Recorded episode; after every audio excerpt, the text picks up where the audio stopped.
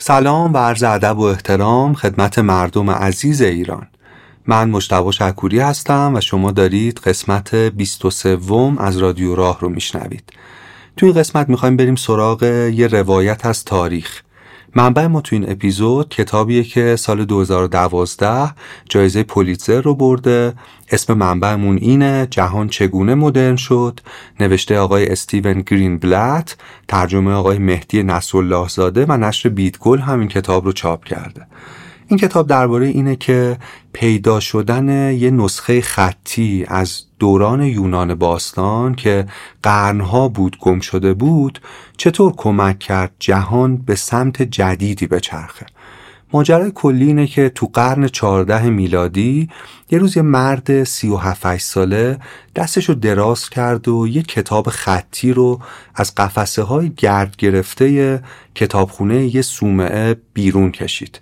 همون اول که کتابو دید حیرت زده شد، یعنی فکرش هم نمی کرد از نویسندهی که فقط اسمشو شنیده بود کتابی باقی مونده باشه. با کمک یک کاتب یه نسخه از روش نوشت، یعنی به روش قرن 14 کپی کرد کتاب رو، از زیر قرنها فراموشی کشید بیرون و وارد دنیای پر از تباهی و رنج قرن 14 اروپا کرد. این کتابی که پیدا کرده بود اسمش درباب طبیعت چیز هاست، نوشته یه فیلسوف یونانیه به اسم لوکرتیوس و کل درباب طبیعت چیزها در واقع یه شعر بلند در ستایش زندگیه که بعد آزاد شدنش از صومعه آروم آروم تو جهان بیرون چرخید، تکثیر شد، هی خونده شد و دنیا رو تغییر داد. یه خطی داستانی که میخوایم بهش بپردازیم تو این قسمت اینه که چطور یه شکارچی کتاب بدون اینکه خودش هم درست بدونه یه کتاب فراموش شده رو زنده کرد و اصطلاحاً به مامایی برای مدرنیته تبدیل شد. این اپیزود رادیو راه داستان یه انسان عاشق کتاب، یه کتاب و یه پیچ مهم تو تاریخ جهان.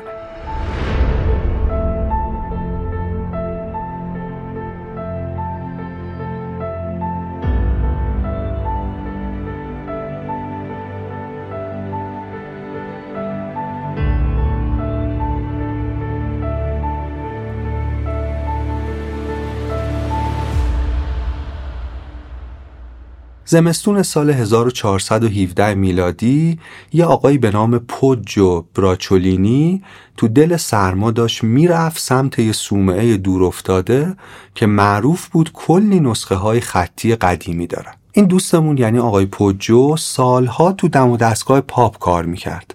این آخرا قبل اینکه اخراج بشه مقام مهمی هم داشت، منشی مخصوص پاپ بود، اما دعوای قدرت تو کلیسا باعث شد که پاپ برکنار بشه و پوجو هم بیکار بشه و چه بسا درسترش اینه که بگیم آزاد بشه و بتونه بره سراغ عشق قدیمیش، یعنی کتابای دوران باستان.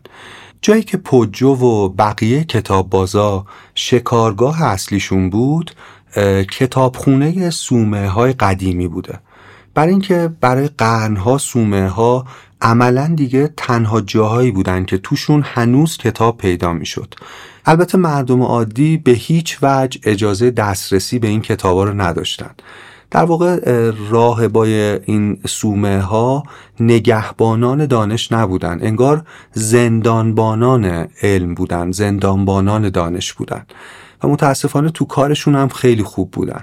یعنی کلی تلاش میکردن که کتابایی که تو طی سالها اونجا جمع شده بود به دست مردم نرسه و تازه موازی با این مسئولیتشون حواسشون هم بود که یه وقت خودشون به کتابای دنیایی و غیر دینی آلوده نشن. کلن این صومعه هم عمدن تو جاهای دور افتاده ساخته شده بودن تا از راهبایی که ساکنش بودن در مقابل دنیا، در مقابل وسوسه ها و سرگرمی های زمینی محافظت کنن. همین آقای پوجو کلی باید تو جاده ها و کوره راه های ناامن و صعب العبور اون موقع اروپا میرفت تا برسه به مقصد. اما رسیدن به صومعه تازه تیکه آسون کار بود.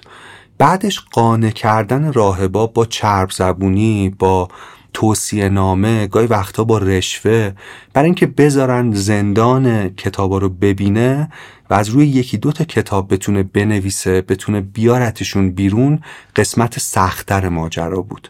پوجو همه اینا رو میدونست، یعنی میدونست کارش خیلی سخته، ولی خب یه جور عجیبی هم برای این کار، برای چالشایی که این کار داره، آدم فیت و خیلی مناسبی بوده. هم دوستای قدرتمندی بین مقامای بالای کلیسا داشت که یه وقتایی راضی می شدن براش توصیه نامه یا مثلا معرفی نامه بنویسن که راش بدن تو صومعه ها، تحویلش بگیرن. هم میگن به شدت چرب زبون و بامزه و زود جوش بوده، خیلی شیرین محضر بوده. خلاصه آدم اقوا کننده‌ای بوده. اینه که معمولاً میتونست مخشون یه جوری بزنه و درای جهان ممنوع، با اون همه گنجای گم شده توش، با اون همه کتاب از دوران باستان به روش باز بشه. نهاد کلیسا چند صد سال تلاش کرده بود تا کتابا و ایده های دوران یونان باستان، دوران قبل شکل‌گیری استیلای کلیسا میشه، کلاً فراموش بشه. یه چیزی که باعث باقی موندن یه بخشی از این کتابا شد، بخشی از میراث مکتوب و نجات داد، این بود که تو قدیم کتابا رو پوستای دباغی شده می نوشتن و این پوستا دوام فیزیکی خوبی داشته. البته کلیسا واسه این مسئله برنامه ویژه‌ای داشت.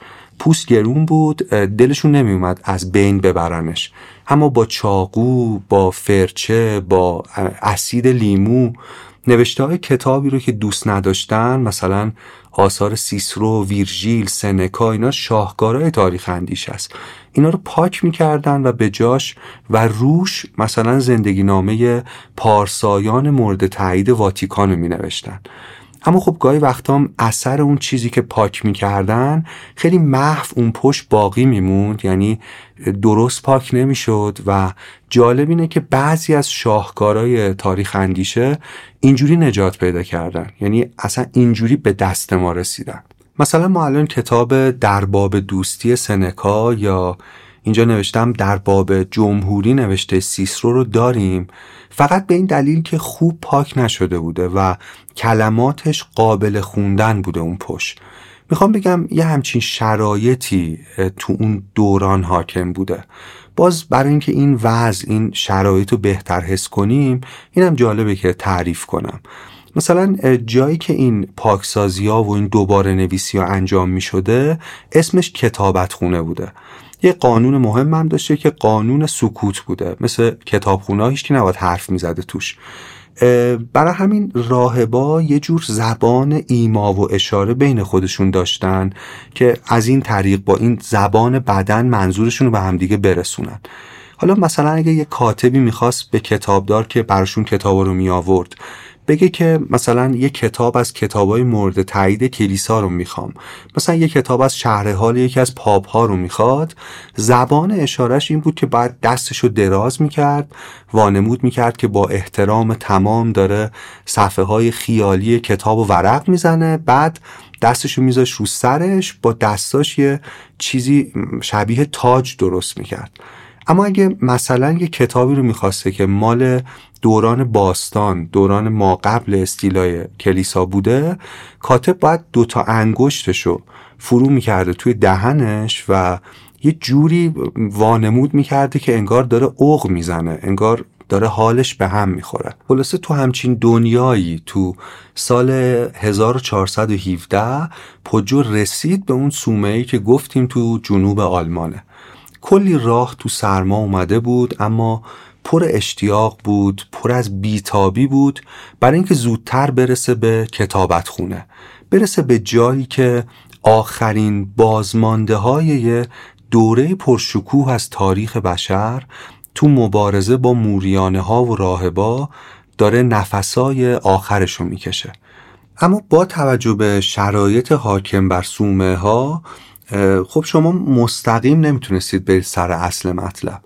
همیشه روزای اول بودن تو صومعه، پوجو فقط کتابای آبا و بزرگان کلیسا رو میخون، از روی اونا نسخه مینوشت برای اینکه اعتماد کتابدارا جلب بشه. موازی با این کارش هم طرح رفاقت میریخت باهاشون، سرگرمشون میکرد، میخندوندشون، از دنیای بیرون براشون تعریف میکرد. یه قصه گوی مادرزاد بوده این دوستمون و میگن خیلی سخت میشد که پوجو رو دوست نداشته باشی. رفیق میشد، خلاصه باهاشون بهشون نزدیک میشد تا جایی که با غریزش یه جایی میفهمید که موقع شده که پیشنهاد بی‌شرمانه‌ش رو مطرح کنه، یعنی دیدن قسمت کتابای دوران باستان.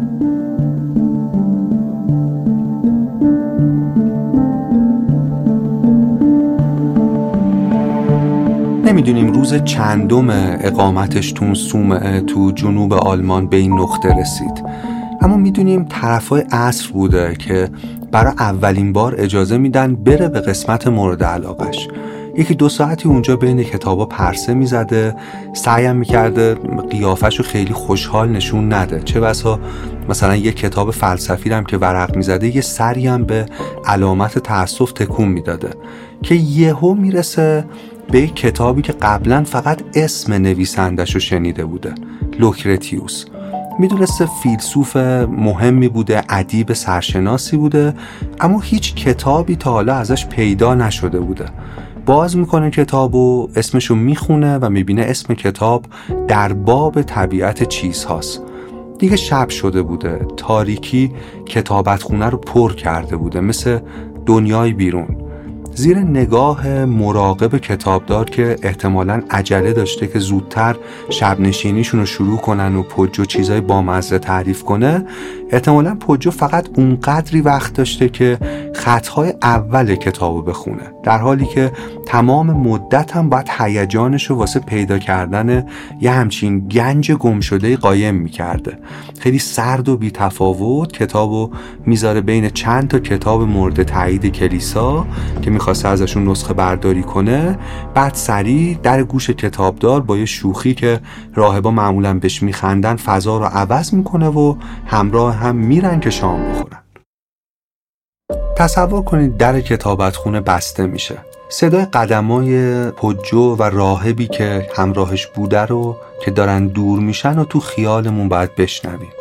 اینجا دوربین باید بره جلو و یک کلوزآپ از کتابی بگیره که لابلای نسخه های خطی دیگه قایم شده و یه شعریه که از قفسه های صومعه دور افتاده آزاد شده تا همه جهانی که پوجو و راهبا میشناختن رو آروم آروم تغییر بده.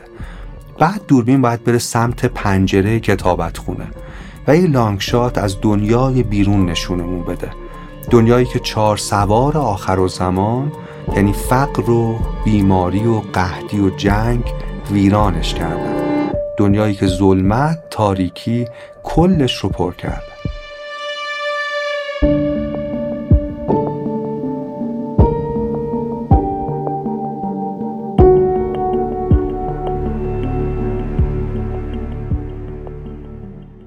حدود 1450 سال قبل از این که پوجویی پیدا بشه و کتاب در باب طبیعت چیزها رو آزاد کنه، شعر لوکرتیوس تو دنیای باستان میچرخیده و خونده میشده. تو آثار خیلی از فلاسفه، خیلی از متفکران یونان باستان به لوکرتیوس و شعرش اشاره شده، یعنی خیلی محبوب بوده دوره‌ای. مثلا اوویدیوس، حماسه سرای بزرگ دنیای قدیم، تو یکی از کتاباش بعد کلی تمجید از در باب طبیعت چیزها با این مضمون نوشته که سرانجام روزی خواهد آمد که اشعار لوکرتیوس فراموش می شود. منتهای این اتفاق فقط در روزگار سیاهی می افتد که تومار جهان هم پیچیده و کار عالم تمام شود. در مورد زندگی لوکرتیوس باید بگم که تقریبا هیچ رد و نشونی ازش وجود نداره. میشه فهمید که یه آدم خیلی تو انزوا و خلوت نشینی بوده، تو پیله خودش بوده، یعنی یه کسی بوده که همه عمرش انگار تو سایه زندگی کرده و به نظرم نمیرسه غیر از همین یه دونه کتاب، غیر از همین یه دونه اثر بزرگش چیز دیگه‌ای منتشر کرده باشه. ولی از محتوای همین کتابش هم میدونیم که تحت تأثیر یه فیلسوف قدیمی تر از خودش، یعنی اپیکور بوده. اینجا یکم راجع به اپیکور اگه بدونیم بد نیست. اپیکور تو زمانی زندگی می‌کرده که فلسفه هر فیلسوفی اول باید به یه سوال مهم جواب میداده. این سوال که جهان از چی درست شده؟ بعد پاسخ به این سوال فیلسوفا تازه میرفتن سراغ بقیه ایده‌هاشون. یعنی ساختمان فکر هر متفکری زیربناش پاسخ به این سوال بوده که جهان از چی تشکیل شده، از چی درست شده. بعضیا میگفتن همه چیز از آتش درست شده. بعضیا میگفتن از آب که سه تا فاز جامد و مایع و گاز داره درست شده. بعضیا در واقع میگفتن از هوا، بعضیا میگفتن از 4 تا عنصر و خلاصه همینطور لیست فرضیات ادامه داشته. اپیکور به طرز حیرت انگیزی بیش از 2000 سال قبل نظرش این بوده که جهان از اتم تشکیل شده. اپیکور اتم به معنایی که ما امروز میشناسیم، یعنی هسته و الکترون و اینا، رو قطعا نمیشناخته. اما فرضیه‌اش این بوده که یه چیزی هست که کوچکترین واحد تشکیل دهنده هر چیزی در جهان، اسمش اتمه. این اتم مدام در حرکت، در جنبشه، اینا دائم با هم برخورد میکنن و تو شرایط خاص ترکیب‌ها و چیزای جدید میسازن. حرفش این بوده که همه چی تو دنیا، ماه و خورشید و سنگ و انسان و پروانه ها و پرنده ها و درخت ها و دونه های شن، خلاصه همه چیز از اتم تشکیل شده. حالا این ایده خودش خیلی مهمه، یعنی یه ذره نتایج این نگاه اپیکور و بعدش لوکرتیوس رو بذارید بیشتر توضیح بدیم. اپیکور میگفت وقتی همه چیز از اتم تشکیل شده، یعنی وقتی بزرگترین چیزها رو هم کوچکترین ذره ها میسازن، چرا بزرگترین ساختارهای ساخت بشر مثل قانون، مثل دولت، میدونید، چرا اینا رو کوچکترین قسمت‌های جامعه، یعنی افراد، یعنی مردم نسازن؟ میدونید راه رو در واقع برای مشارکت آدما تو سرنوشتشون باز میکرد این ایده اپیکور. باز یه نتیجه دیگه‌ای که از همین ایده اتم‌ها میگرفت این بود که وقتی دنیا دائم در جنبش و حرکته و قانون جهان پویایی و تحول مدامه، چرا زندگی مردم حداقل یک کمی تغییر نکنه؟ این نو شدن، این تحول خیلی مهمه تو نگاه اپیکور. معتقد بوده که فکرای ما، ایده‌های ما اگه مدام نو نشه، بازاندیشی نشه، اگه تکامل پیدا نکنه، این رکود، این به ظاهر ثبات، هم در واقع انسان رو و هم جامعه رو تباه میکنه، چون ضد قوانین جهانه. نظر اپیکور که مرشد فکری لوکرتیوس بود این بود که تو همچین دنیای پر از تغییر و تلاطمی ادعای دونستن همه چیز، پافشاری بر این ادعا، فقط کار آدماییه که گم شدن، در واقع بیش از حد خودشون رو جدی گرفتن. میگفت وقتی ما متوجه جهل ذاتی خودمون بشیم، اون وقت بیشتر با انصاف، با احتیاط، با احترام نسبت به خودمون، دیگران و دنیا زندگی میکنیم. برای اپیکور زندگی خیلی مقدس و ارزشمند بوده. میگفت ستایش زندگی یعنی ستایش خدایان، مراقبت از زندگی، لذت بردن از زندگی، تا حد امکان درک کردن زندگی، احترام گذاشتن به زندگی مهمترین کاریه که آدما باید انجام بدن. اپیکور و شاگرداش میگفتن یه انسان خوب 5 تا صفت اصلی داره. یکی اینکه مهربانه، بعد اینکه شجاعه، صادقه، سخاوتمنده و کنجکاوه. یعنی اینا رو فضیلت‌های اصلی میدونستن. صدها سال بعد از مرگ اپیکور بعضی از دشمنان فکریش سعی کردن ایده‌هاشو درباره لذت بردن از زندگی کج و کله نشون بدن، تحریف کنن. مثلا ایده‌شو با هوسرانی نامتعارف یکی بدونن. اما واقعیت اینه که اینجوری نیست نگاهش. هم زندگیش، هم مجموع آثارش، اینا همه نشون میده فهم اپیکور از لذت یه شکلی از سادگی، بی‌آلایشی، اعتدال، دوستی و خلاصه در ستایش زندگی بوده. یعنی اینا توش بوده. در واقع همه اینا رو تا اینجا گفتم که ریشه های نگاه کتاب در باب طبیعت چیزها یه ذره واضح تر بشه. لوکرتیوس تحت تاثیر همچین نگاهی شعرش و سرود کتابش رو نوشت. کار لوکرتیوس یه شعر بلنده که در واقع خطاب به ونوس نوشته شده.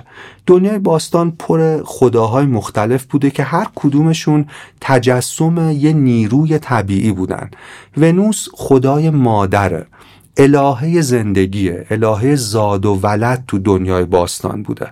وقتی بقیه شخصیت‌های اساطیری و خدایان یونان مدام با هم سر جنگ داشتن که اکثرشون هم خدایان مذکر و مرد بودن، وقتی اینا دائم برای اثبات حقانیت و قدرت خودشون با هم مبارزه می‌کردن، ونوس الهه زندگی کار دیگه‌ای می‌کرده. خاک رو بارور می‌کرده، گیاها رو رشد می‌داده، حیوانات رو به دنیا می‌آورده. در واقع مشغول زندگی بخشیدن به جهان بوده. به طرز جالبی بر همینم ونوس شخصیتش یک زنه. کلن تو فرهنگ‌های مختلف شخصیت‌های اسطوره‌ای که یه جورایی به زندگی مربوط میشن همیشه یه زنن. از گذشته چون مرد شکار میکرده، میکشته و میجنگیده، نیروی مرگ به لحاظ کهن الگویی درش پررنگ تره و زن چون حیات میبخشیده تو اسطوره ها بیشتر نماد زندگیه، یا بهتر بگیم نمادای زندگی بخش زنانن بیشتر تو اسطوره ها. مثلا جالبه که تو زبان‌های مختلف تقریبا همه پدیده‌هایی که به زندگی ربط دارن حتی کلماتشون مؤنثن. مثلا تو زبان عربی خورشید، شمس، زمین، ارض، دنیا، دار همشون مؤنثن و تقریبا تو همه زبان‌ها اینطوریه. حالا دور نشیم از بحثمون. داشتیم میگفتیم که شعر لوکرتیوس خطاب به ونوسه و کتابش هم در ستایش این نیروی زندگی بخشه که تو دوره‌ای که شکارچی کتاب قصه ما یعنی پوجو زندگی میکرده، این نیرو کاملا فراموش شده بوده. درست‌ترش اینه که بگیم انکار شده بوده. بذارید بیشتر توضیح بدیم، بذارید اینو باز کنیم که چرا و چطوری فراموش یا انکار شده بوده. ببینید، قرنها انحراف و فساد تو ساختار کلیسا و امپراتوری، ایده درخشان عیسی مسیح برای کم کردن درد و رنج رو برده بوده به نقطه مقابل خودش، نقطه متضاد خودش، یعنی 180 درجه تغییرش داده بوده. یعنی کاستن از رنج رو تبدیل کرده بوده به ایجاد و تولید عمدی رنج. خدا که فراتر از جنسیت بود، نه مرد بود و نه زن، با قرائت کلیسا شبیه کشیشا فقط تفسیر مردانه و مذکر ازش شده بود. کم کم تبدیل شد فقط به یه پدر سراسر خشم که به روایت پاپ‌ها از قول خدا از دست فرزندانش، از دست آدما، به خاطر گناه اولیه‌شون یعنی خوردن میوه ممنوعه یعنی حبوط، بسیار عصبانی بود و هرگز اونا رو نبخشیده بود. تازه کشیشا میگفتن خدا فرزندش رو هم یعنی عیسی مسیح رو به کفاره گناهان ما قربانی کرده و حالا دیگه هیچ جوری راضی نمیشه مگه اینکه درد و رنج انسانها رو مدام ببینه. و این بسیار انحراف بزرگی بود. یعنی این خیلی تغییر مهمی تو تاریخ انسانها برای قرنها ایجاد کرد. این واقعا دال مرکزی تو نگاه کلیسا برای قرنها بود و نتایجش هم خیلی وحشتناک بود. بعدش دنیای مسیحیت اروپا برای چند قرن پر شد از ستایش مرگ و انکار زندگی. یعنی زندگی رو و وسوسه هاش رو شوم مثل یه نفرین تفسیر می کردن. تن یه چیز مطلقاً آلوده‌ای به حساب اومد که فقط با رنج دادنش میشد از شرش خلاص بشی. مثلا نقل میکردن که بندیکت پارسا که از اسقف‌های مهم کلیسا بود یه روز وسوسه میشه، عاشق میشه، به ازدواج با یه زنی فکر میکنه و برای مقابله با این وسوسه همه لباساشو در میاره، میره توی بوته انبوه گزنه و مدتها شروع میکنه به غلتیدن تا وقتی که کل بدنشو تیغ و خون پر کنه. میگفتن که بندیکت پارسا با درد و رنج تونسته بر لذت و وسوسه پیروز بشه و این توصیه بود که به تأکید به همه آدم ها میکردن که راه چیره شدن بر جسم خار کردن و آسیب زدن به جسمه. یا به عنوان مثال یه راهبه‌ای به نام خواهر کاترین خیلی راحت و با افتخار نوشته که چطور دختران کوچکی که به کلیسا پیوسته بودن رو مجبور کرده به خودشون اونقدر شلاق بزنن که از بدنشون خون روی زمین جاری بشه و با شوق می نویسه که صدای ضربه های شلاق که تو سرسرای دیر می پیچیده خوشترین نغمه‌ای بوده که می تونسته به گوش پروردگار برسه و اینکه از لای زخم‌ها به زعم خواهر کاترین رایحه معطر ایمان بلند می شده. این الهیات رو تا جایی که می تونستند اصحاب کلیسا حاکم کرده بودن بر دنیای مردم. میخوام بگم در طی سالها آموزه های اولیه مسیح درباره زندگی، درباره همزیستی، مهربانی و عشق کاملا فراموش شده بود، پاک شده بود و اینجوری مرگ بر زندگی پیروز شده بود. تصویر مسیح هم حتی اگه نقاشی میشد فقط غرق در زخم و خون و درد و ناراحتی به تصویر کشیده میشد. کشیشا حرفشون این بود که ما متوجه شدیم که انسان موجودی ذاتاً فاسده که باید مدام تحقیر شه، تنبیه شه تا از طریق درد شاید بتونه روزنه‌ای به رستگاری پیدا کنه. راجع به طبیعت و محیط زیست و خلاصه همه پدیده‌های زندم همین نگاهو داشتن. یعنی برخلاف نگاه شرقی که پر از احترام به طبیعته، کلیسا اصلا آلوده میدونست زندگی رو. توی جمله اگه بخوام خلاصه کنم در واقع برداشتشونو، اینا زمین و تبعیدگاه میدونستند و نه خانه. پاپ ها به این نتیجه رسیده بودن که همه باید وام رنج خودشونو به خدای کلیسا، یعنی به خدای پاپ ها، اون خدای مذکر همیشه خشمگین، همیشه بهانه‌جو، باید بپردازن برای اینکه اینجوری به سعادت برسن. داوطلبانه باید این کارو بکنن. مثلا فردی که گناهی، خطایی مرتکب میشد، تو ساده ترین شکل مجازاتش البته تو ملأ عام شلاقش میزدن یا فلکش میکردن.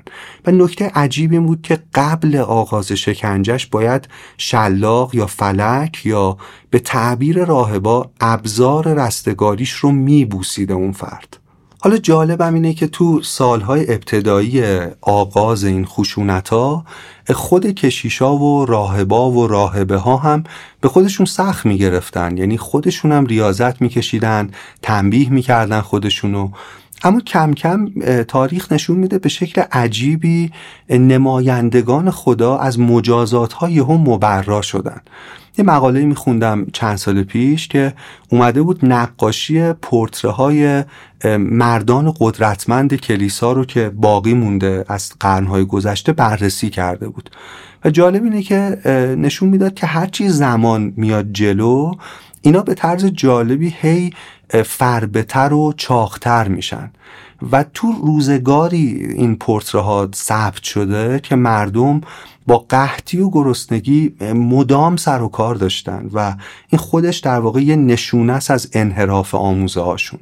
تو کتاب کالیبان و ساحره نویسنده می نویسه که انقدر قحطی و گرسنگی زیاد بود تو اون دوره توی اروپا که آدما کنار خیابون از گرسنگی می مردن و بعضیا برای اینکه پیامشون رو برسونن به اصحاب قدرت فقط دیگه بدن رنجورشون، بدنی که دیگه هیچ گوشتی برش باقی نمونده بود رو داشتند و اینا می اومدن و لباسشون رو در می آوردن، سر راه عبور اصحاب قدرت قرار می گرفتن، نایی حتی برای فریاد زدن نداشتن مردم، اما با بدنشون سعی می کردن نشون بدن که اوضاع چطوره. یعنی تو همچین دورانی آقای پوجو میره تو اون صومعه و این کتابو پیدا میکنه. امپراتور و حاکمان و اشراف محلی حاکم دنیای مردم بودن، با انواع جنگا و غارتا و خراجای ناعادلانه و خلاصه انواع مبتکرانه ظلما مردم رو ویران میکردن. از اونور پاپ هم که تو هیچ کجای انجیل حتی اشاره‌ای به جایگاهش نشده بود، حالا ادعای عصمت داشت و به ادعای خودش حاکم قلمرو روح انسان‌ها بود و اونم با خشونت و تحقیر و ایجاد احساس گناه یه جور دیگه به جون فرزندان بیپناه خدا افتاده بود. خلاصه یه همچین جهانی بنا کرده بودن. این جهانی بود که پوجو هم نوعاش توش زندگی می‌کردن. این وسط پوجو چون تو کلیسا هم کار میکرد و میدید احوال و اوضاع رو، داشت هی آروم آروم به تناقضات جدی میرسید.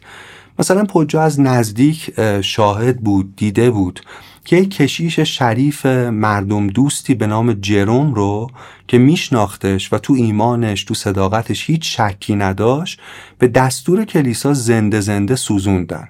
کشیشی که پوجو گواهی میداد، البته تو قلبش فقط، که مخالف دین نیست، مخالف خرافات و ظلمه. و میگن وقتی تو آتش میسوخته جروم، با خلوصی ذکر میگفته که تن همه مردم حاضر در میدان و پوجو به لرزه افتاده بوده. بعد این اتفاق، بعد این حادثه، پوجو به بهانه درمان روماتیسمش میره آلمان.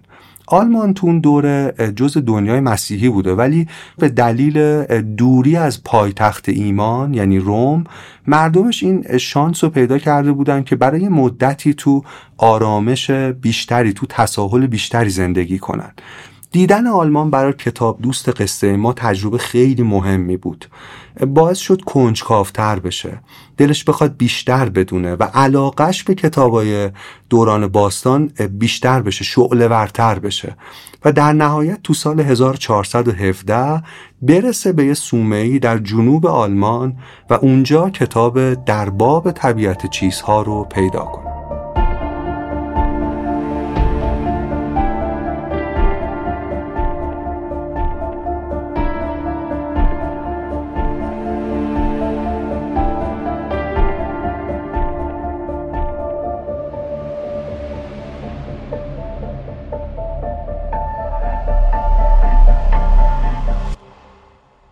اما در باب طبیعت چیزهای لوکرتیوس چطور کتابیه؟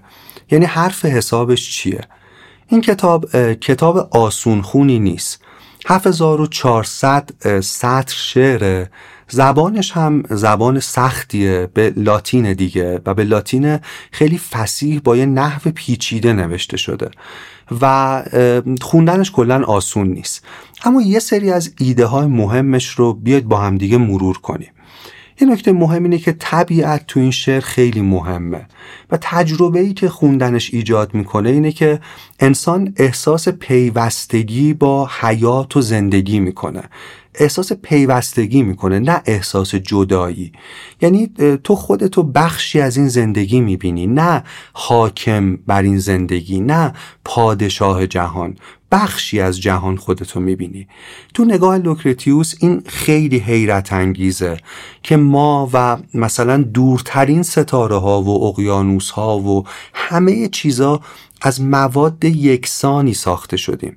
یعنی خیشاوندیم، انگار با ستاره ها انگار فامیلیم، با همه چیز. و این خیلی فرصت مهمیه که ما زنده ایم و این درک رو پیدا کردیم که این جهان عجیب پر از راز، پر از پیچیدگی رو ببینیم، لمسش کنیم، بفهمیمش و تا جایی که میتونیم تجربهش کنیم. یه ویژگی دیگهش اینه که به روی دیگه زندگی یعنی مرگ هم به شکل التیام بخشی توجه میکنه. مرگ و زندگی رو همزاد هم میدونه و این دوگانه رو انگار یه چرخه‌ای میبینه که جهان بر اساسش پیش میره و اینجوری دست به زایش مدام میزنه. آروم آروم دست مخاطبش رو میگیره تا بدون هول و هراس با مرگ ملاقات کنه، آشتی کنه، چون ترس از مرگه که ما رو به دام مرگ پرستی میندازه، ما رو کارگزار مرگ میکنه. برای همین لوکرتیوس تلاش میکنه که تو مرگ رو ببینی و بپذیری، برای اینکه بندش نشی، برای اینکه از اسارتش بیرون بیای و برای اینکه ارزش زندگی رو عمیقاً درک کنی، ارزش این فرصت یگانه بی‌نهایت کوتاه رو بتونی درک کنی. تو فرهنگ ما نگاه و خرد خیام و حافظ بسیار شبیه به ایده های این کتاب. کلاً حال حاکم بر شعر لوکرتیوس خیلی مشابه اون پنجگانه‌ایه که روح و روان ایرانی رو میسازه. منظورم حافظ، مولانا، سعدی، خیام و فردوسیه. یعنی اینا همشون دقت کردین پر از زندگی هن، پر از عقلن، پر از تساهل و آگاهی هن. و ما البته متاسفانه سالهاست که به صورت عمومی کم میخونیم اینا رو، کم محتوای خوب میسازیم از اینا. و من فکر میکنم خیلی مهمه که اگه شما حتی فقط علاقه دارید به این 5 ستون فرهنگ ما، برید سراغشون و اگه میتونید محتوا بسازید و برای بقیه هم بگید از این سرچشمه های آگاهی. برگردیم به روایتمون، به قصه خودمون. لوکرتیوس شر بزرگ رو این میدونه که آدما فکر کنن همه راز این جهان رو میدونن. یعنی این رو گمراهی میدونه که آدما به جان جهان، به بیشکل شکل تحمیل کنن. و گمراهی بزرگترم اینه که تصور کنن این شکلی که ساختن از بیشکل، از پروردگار، همه حقیقته، در حالی که میدونید نه همش حقیقته و نه همه حقیقته. تجربه خوندن این شعر اینطوریه که انسان به بی اهمیت بودن خودش تو این جهان عظیم، به فانی بودن خودش پی میبره، اینو میفهمه و بعد به یه تواضع اصیل میرسه. بعد درست تو همین لحظه، همزمان با این تواضع، از این که هست، از این که وجود داره و داره تجربه میکنه و میفهمه و میتونه اندازه خودش زندگی رو و دنیا رو بهتر کنه، غرق در معنا و ارزش و افتخار میشه کل زندگیش. این پارادوکس خیلی مهمیه، این پارادوکس کوچک بودن اما مهم بودن، این پارادوکس فانی بودن اما منحصر به فرد بودن.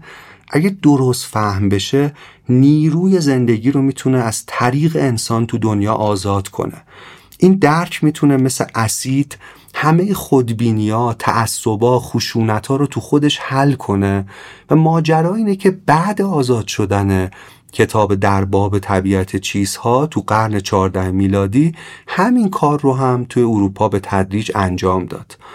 این تأیید ساده، این پذیرش بدون پیرایه زندگی، این احترام گذاشتن به زندگی، به همه چیزای زنده، این تلاش برای محافظت از حرمت زندگی، یه چیزیه که رفقا تو ذات و بنمایه همه ما هست و شعر لوکرتیوس غبارش رو پاک میکنه، دوباره آشکارش میکنه و زندگی رو به یاد آدم ها میاره. و این قدرت مهم این شعره.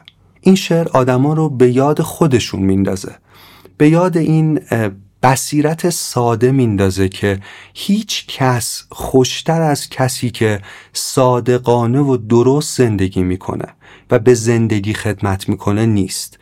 یه ایده مهم دیگه کتاب اینه که این شعر پر از سپاسگزاری و سراسر حیرت یه انسان شوریده است که یه گوشه، یه تیکه از زیبایی جهان رو و جان جهان رو درک کرده، یه پیکسل از این زیبایی رو درک کرده و حالا بدون اینکه چیزی بخواد، حتی فقط 2 چیز وجودش رو لبریز کرده: حیرت و احساس یک مسئولیت بزرگ. این مسئولیت که به پاس زندگی که بهش بخشیدن، از زندگی تو همه شکلهاش مراقبت کنه. یه بار دیگه بعد اینو یادآوری کنیم که این ایده ها تو دنیایی آزاد شده که مرگ تسخیرش کرده، تو دنیایی آدم شنیدنش که سالها بود سخنی از زندگی گفته نمیشد. فکر کنید تو روزگاری که صاحبان کلیسا عبوسترین چهره خودشونو مثل یه نقاب رو صورت پروردگار کشیده بودن، چقدر این حرف ها میتونست نجات بخش باشه.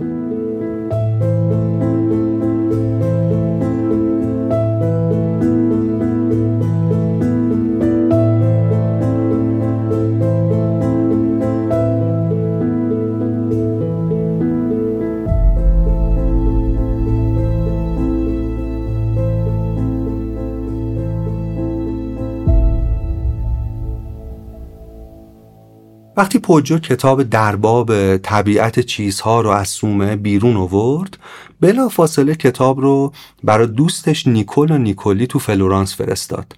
دوستش که کتاب خوند، حیرت و لذتش به حدی بود که بلافاصله با خط خودش که خیلی هم خط زیبایی بوده، یه نسخه دیگه از روی کتاب نوشت و به چند نفر دیگه هم داد که بخوننش و اونام دادن به دیگران.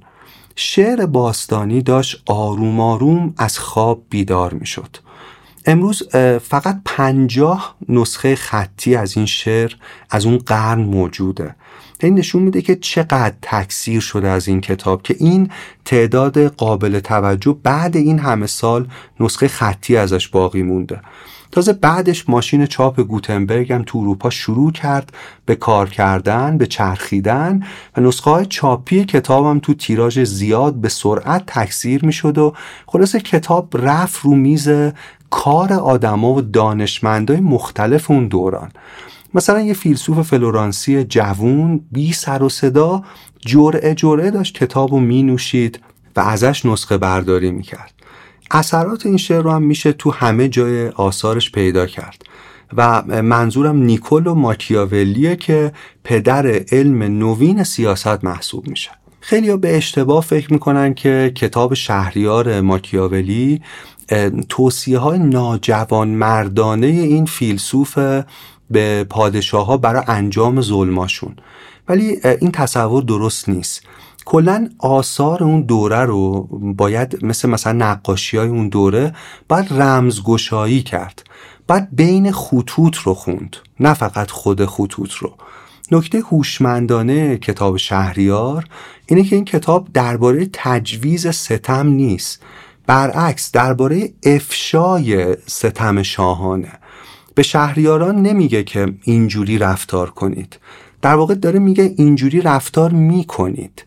و ماکیاولی تو قالب توصیه داره زمانش رو صریحاً توصیف میکنه و افشا میکنه و برای اینه که ماکیاولی بنیانگذار علوم سیاسیه و به شدت هم تحت تاثیر کتاب درباب طبیعت چیزها بوده. شعر لوکرتیوس جاهای دیگه هم در واقع رد پاهای مهمی داره، ذهنای تاریخساز دیگه‌ای رو هم به حرکت انداخته. مثلا تو قرن 15 کتاب میرسه دست فیلسوف و سیاستمدار مهم انگلیسی توماس مور که خودش هم یه مسیحی کاتولیک متعصب بوده، اول یه رابطه عشق و نفرت پیدا میکنه با این نوشته. یعنی دوست داشته نوشته رو، ولی از این که دوست داشته بدش میومده، ولی بعد کم کم مجذوب کتاب میشه. کتاب یه زلزله تو افکار توماس مور به راه میندازه و هم به عنوان صدر اعظم انگلستان باعث میشه اصلاحات جدی رو انجام بده، هم باعث میشه یکی از مهمترین آثار تاریخ فلسفه اون دوره رو بنویسه، یعنی کتاب اوتوپیا یا آرمان شهر. کتاب اوتوپیا یا آرمان شهر تو قالب یه قصه اول انگلستان و اروپای اون سالها رو توصیف میکنه و اوضاع هم فاجعه است رسما. جایی که اشراف و نجیب زاده های عاطل و باطل از دسترنج محرومان دارن تو ناز و نعمت زندگی میکنن و فقر و گرسنگی و ناامنی همه جا رو فرا گرفته. تازه کلیسا هم دائم به مستضعفان میگه که بر طبق تفسیر اونا از آموزه‌های مسیح فقر و نداری خیلی هم خوبه و راهی برای پاک شدن گناهاشونه، کفاره است و فقط باید صبورانه تاب بیارن. مثلا جالبه که بدونیم تو زمان هنری هشتم، تو قرن 14 و 15 میلادی که قصه ما داره توش اتفاق میفته، فقط 72,000 چوبه دار که همشون هم با جنازه آدم ها پر بوده در انگلستان برپا شده بوده. مور تو این دنیا، تو این شرایط، داستان سفر یه سری آدمو مینویسه و میگه که میرن یه نقطه نامعلوم خیلی دور، یه ناکجا آباد که به طرز عجیبی با دنیای واقعی اون موقع انگلستان کاملا متفاوته. آلمان شهر مور یه جاییه که شبیه ایده های لوکرتیوس توش زندگی مهمترین ارزش محسوب میشه. اونجا آدما تو آرامش، تساهل، توی تکثر میتونستن تو ساختن جامعهشون همه مشارکت کنن. جایی که مهمترین گناه تعصب و تحمیل عقیده به دیگرانه. و آرمان شهر مور جاییه که آدما توش اجازه دارن در یک جمله خوشبختی رو به روش خودشون جستجو کنن. اینکه محل اوتوپیای توماس مور توی جای دور و خیالیه، به نویسنده کمک میکرده که مفاهیمی رو و حسی رو که نمیتونسته به معاصرانش منتقل کنه تو قالب یه ناکجا آباد براشون تصویر کنه. این کتاب تو دنیای اومد بیرون و خونده و شنیده شد که مدتها بود توش کسی دیگه آرزو یا رؤیایی نمیتونست حتی بسازه. یعنی آدم ها دوچار انسداد تخیل شده بودن و اهمیت کتاب آرمان شهر اینه که یه جور انفجار خیال بود. یعنی آرزوها رو هرچند محال به نظر می رسید دوباره تو ذهن آدم ها به جریان انداخت و از این طریق در واقع اسباب بسیاری از تغییرات شد که خودش یه اپیزود جدا می طلبه که راجبش حرف بزنیم. تو همون زمانه سیاه، یعنی حدود قرن 15، یه راهب ریزنقش 36 سالم به نام جوردانو برونو هم داشت در باب طبیعت چیزها رو می خوند. برونو از چند سال قبل فهمیده بود کلیسا آموزه های مسیح رو منحرف کرده و دیگه نمیتونست خودش رو تو سلول ذهنی کوچیکی که هم لباساش، یعنی کشیشای دیگه ساخته بودن، حبس کنه. کنار همه خونده ها شعر لوکرتیوس هم شعله کنجکاوی و عشقش نسبت به زندگی رو شعله ورتر کرد. جوردانو برونو مهاجرت کرده بود به انگلستان که یه ذره آزادی ها اونجا بیشتر بود اون زمان و راحت تر میتونست بنویسه و بخونه و آثارش هم به شدت مهمه تو اون دوره و آگاهی میده به جامعه. اما سال 1591 با دعوت یه شخص با نفوذ به ظاهر منتقد برگشت ایتالیا و همون دعوت کنندم بهش خیانت کرد و تحویلش داد به دادگاه تفتیش عقاید.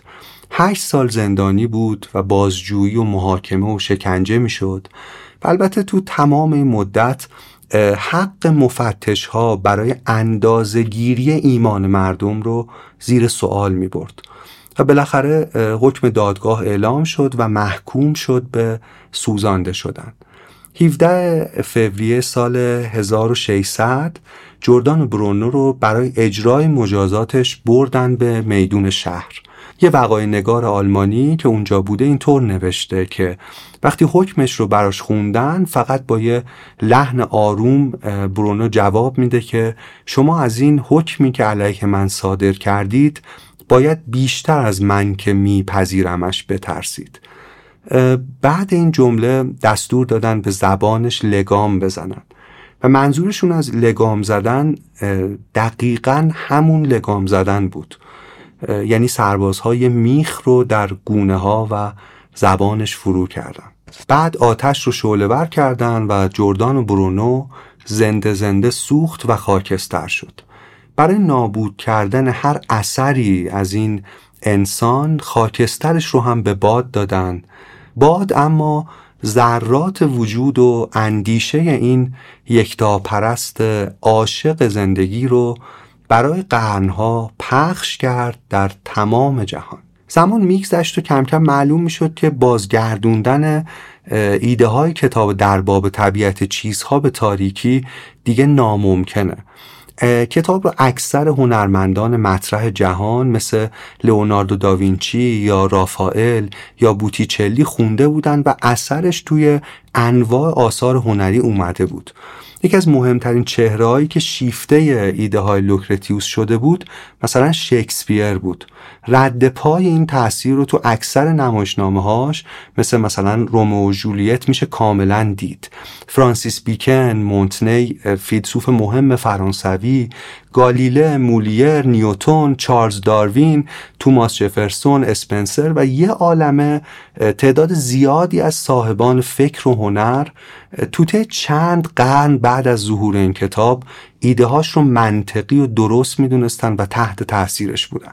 در ممنوع جهان باستان باز شده بود و ایده‌هاش همه جا، حتی تو راهروهای واتیکان پرسه می‌زد و کلیسا کم کم عقب میرفت تا زندگی آروم آروم جلوتر بیاد. پوجو 30 اکتبر 1459 توی 79 سالگی بدون اینکه حتی خودش هم درست بدونه چه کمک مؤثری به تحولات جهان کرده از دنیا رفت. اون به یک کتاب زندگی دوباره داد و در عوض این کتاب هم به جهان او زندگی دوباره‌ای بخشید. رادیو راه